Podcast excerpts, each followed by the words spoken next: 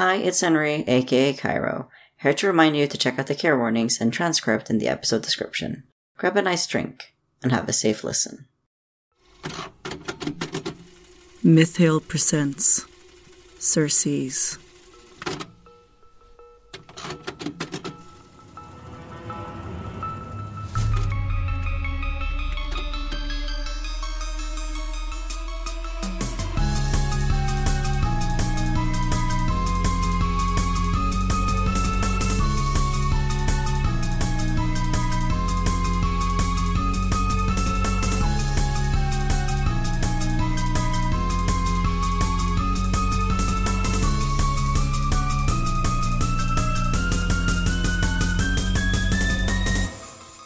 Episode 9 Skin Deep. Oh, Ellias. Lovely to see you. Are you catching up on some of the sessions? We're behind schedule. Oh, we really are behind. Better get to it then. Wait, Ellias, I'm your superior. You can't assign me sessions. I have a patient, so have fun, will ya? I know your schedule. Emergency, nothing I can do. Bye. Don't blind me, ass. I can see his schedule. Emergency, my ass.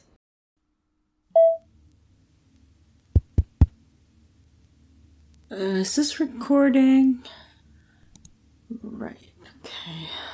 Um, it seems it's my turn to run the show. Uh, Ellias had some kind of half baked excuse ready about him being too busy today. Like, I know his damn schedule, as a good manager should, but, uh, well, that's enough complaining from me. I picked up a random session from the box, which seems to be case file 1848464-20. A session with Simone Donahue.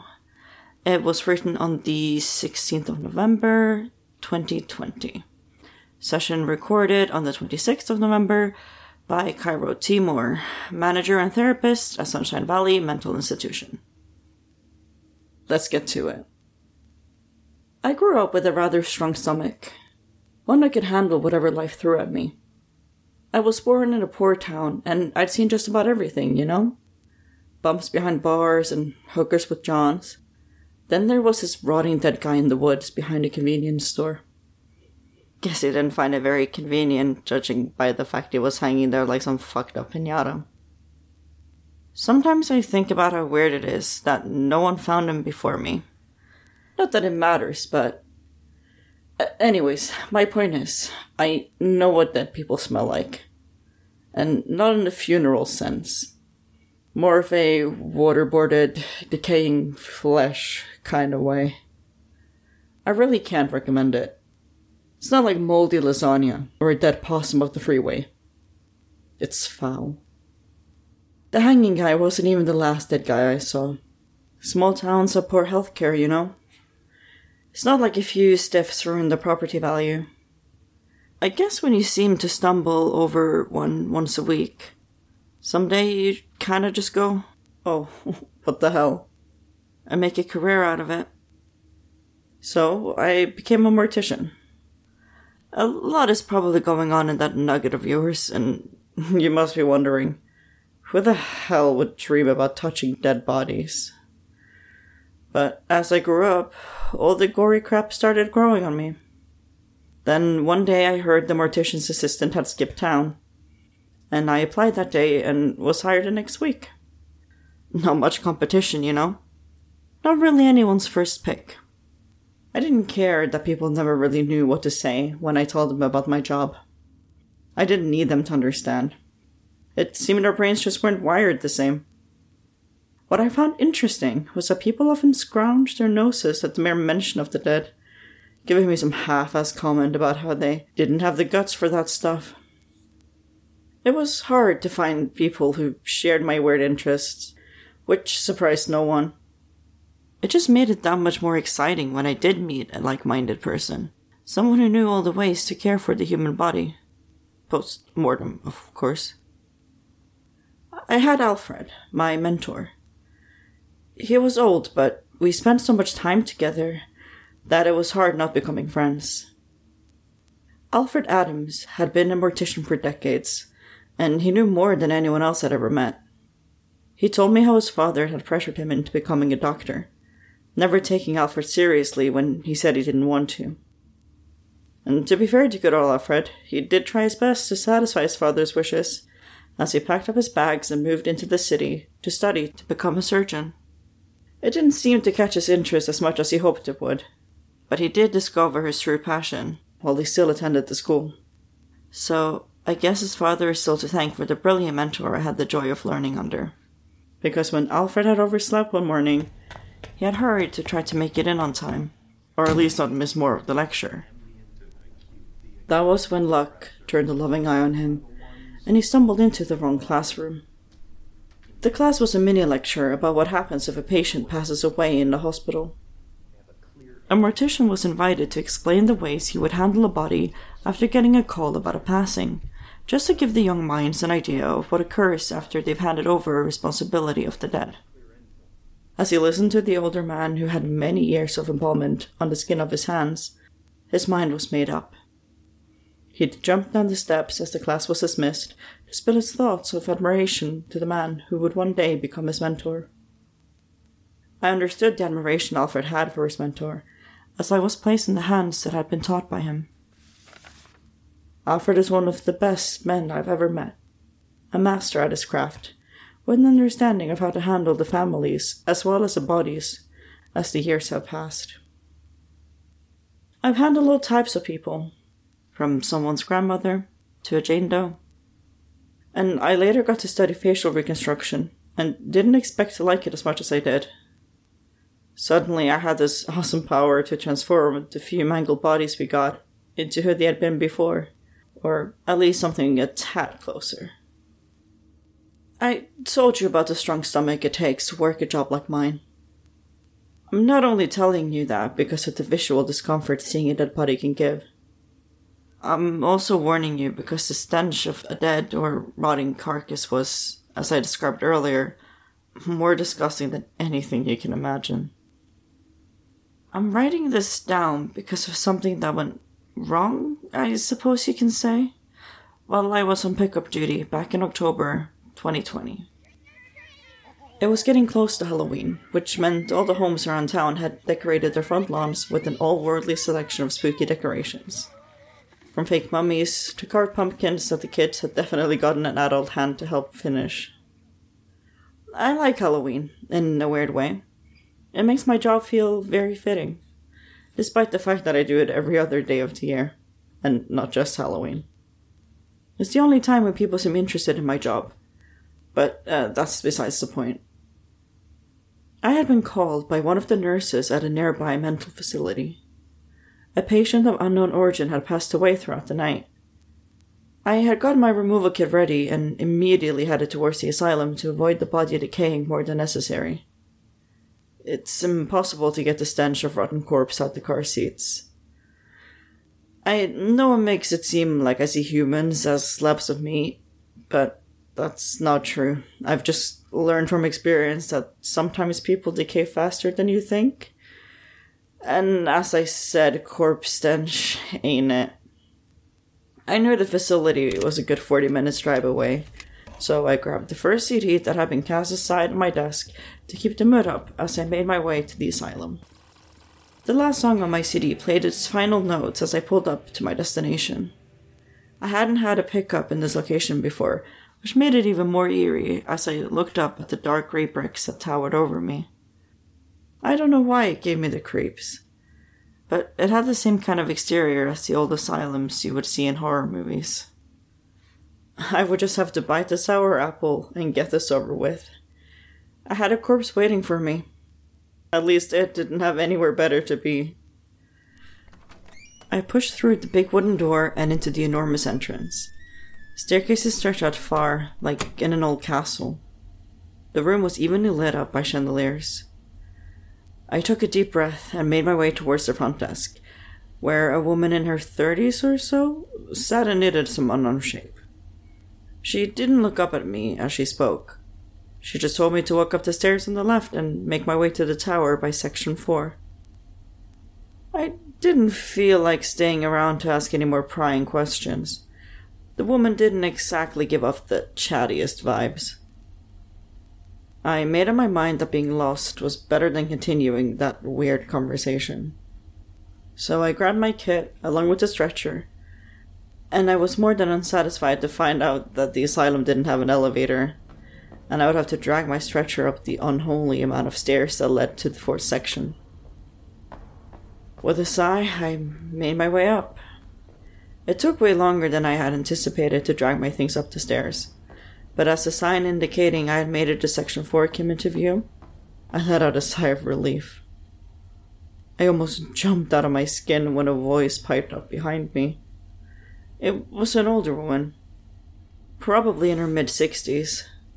Her body slender, dressed in an outfit that looked very similar to a nun's habit. She asked if I was the mortician there to pick up Jane Doe. I nodded, a tad too startled to answer. She nodded for me to follow her, and I grabbed a tight hold of my stretcher and made my way behind her as she spoke.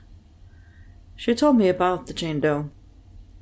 The woman had been brought in by the police the day before, and she had some kind of mental breakdown and was said to be a danger to herself and others. She didn't have the answers as to why she had been placed with them, since she seemed to need more medical attention than what had been given to her before she came here. She had come in with a wound across her face, or that was the best guess she could give me since the woman's face had been hidden by a red streaked bandage. She fumbled with a set of keys that seemed to belong to a hefty sized lock before pushing the creaking door open. The smell hit me like a ton of bricks the second I entered the dimly lit room. The body was splayed out on the padded flooring, and from below it, a yellow, greenish, gooey liquid oozed out. I could feel my gag reflex tempt me to hurl up the breakfast I had hurriedly shoved inside me this morning. I had seen countless bodies in my life, and nothing about this one seemed like any newly deceased corpse. It's horrid, isn't it? I had no idea how it ended up in such a dire state, she said. I agreed with her, my shaking hands reaching for the kit I had placed on the stretcher. I knew I would need to use a body bag since, despite my training, I had no way of knowing what the mystical liquid that oozed from her body was. The mask I had been given kept out only some of the smell. Even as the body had been placed inside two tightly sealed body bags, I could still smell the putrid rot coming from inside. The stench was so strong I could almost feel it catching onto the skin of my inner mouth and throat. I wanted to cry and scrub my body till the skin was peeling off in bloody layers.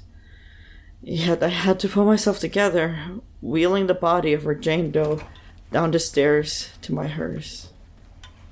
Getting up the stairs had come to me way easier since there had been no weight on the stretcher.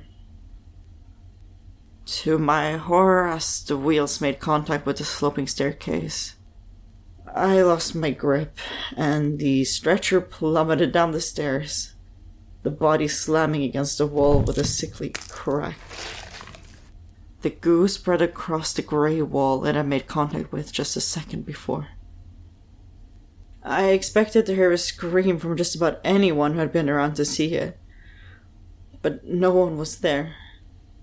The hall seemed to echo that sickly crack, with the smell spread around me. I wanted to run. My eyes landed on the body bag, which had opened up like a horrific pinata. The corpse laid mangled, and I could have sworn the body had entered some new fucked up stage of decay, with maggots crawling through the cheeks of the woman's now uncovered face. The gashes on her face were leaking some blue liquid. I couldn't hold back my scream anymore as I ran, not caring what would happen when the staff found her body.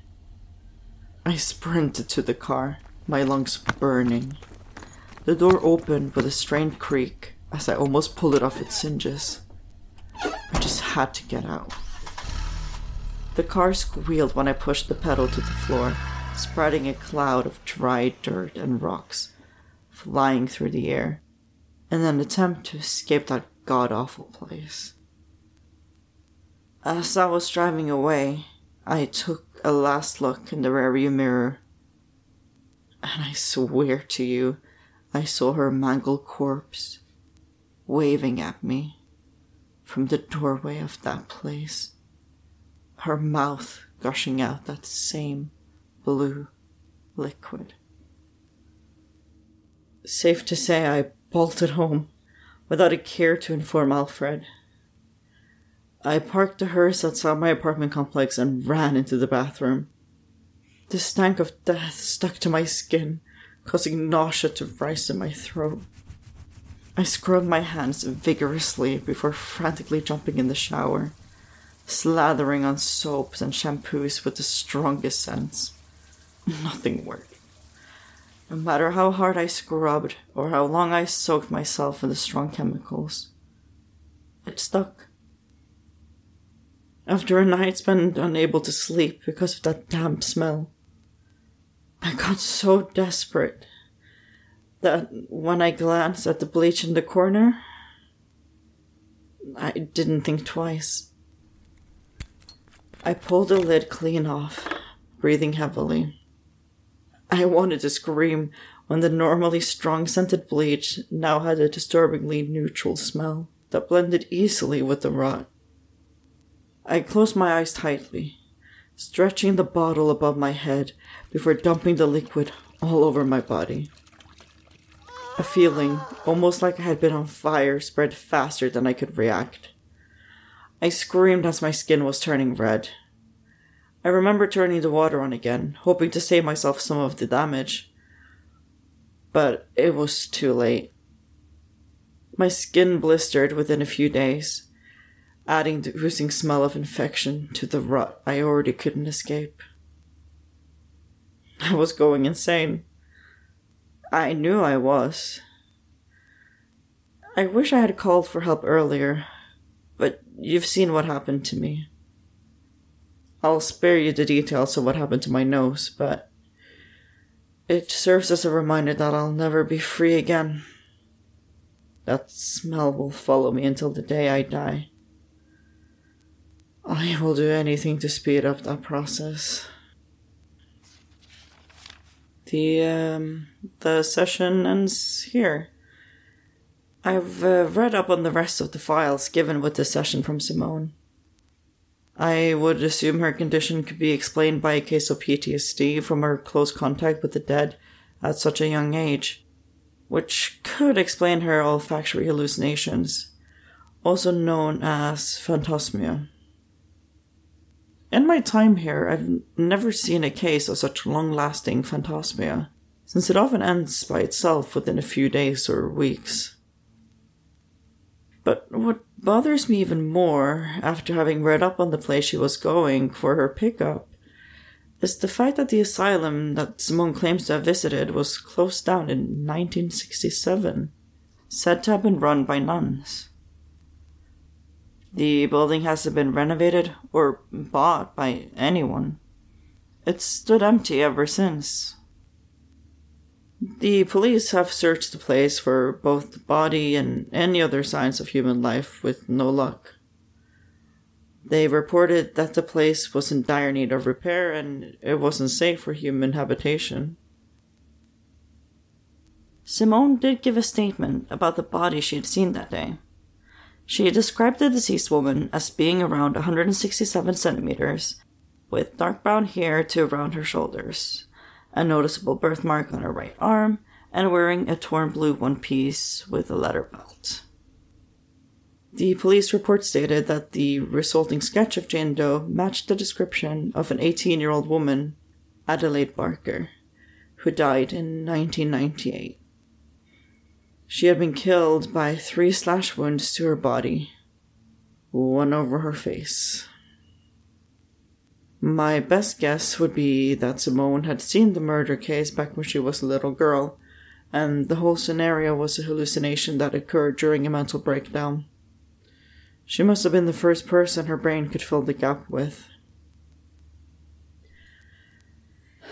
Unfortunately, I can't follow up with Simone as she passed away two months ago due to unknown reasons.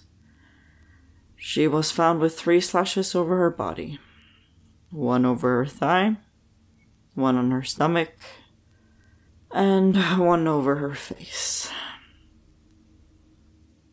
We are still waiting for any rational explanation after her autopsy over a month ago. Um, uh, recording ends? Surcease is licensed under a Creative Commons Attribution Non-Commercial Share-alike 4.0 international license. Today's episode featured Alexander Bauner as Ellias Emanuel Short, Henry Johannessen as Kairo Metus Timor. It was audio edited by Elz Saari and Henry Johannessen. Manuscript edited by Thalia Højlund, Elz Saari, and Reeda Bauner, and written by Alexander F. Bauner. If you like the show, you can rate us on your podcatcher of choice or even donate or buy some art on our Ko-fi. Want to know us better? Join our public Discord. All the links are in the episode description.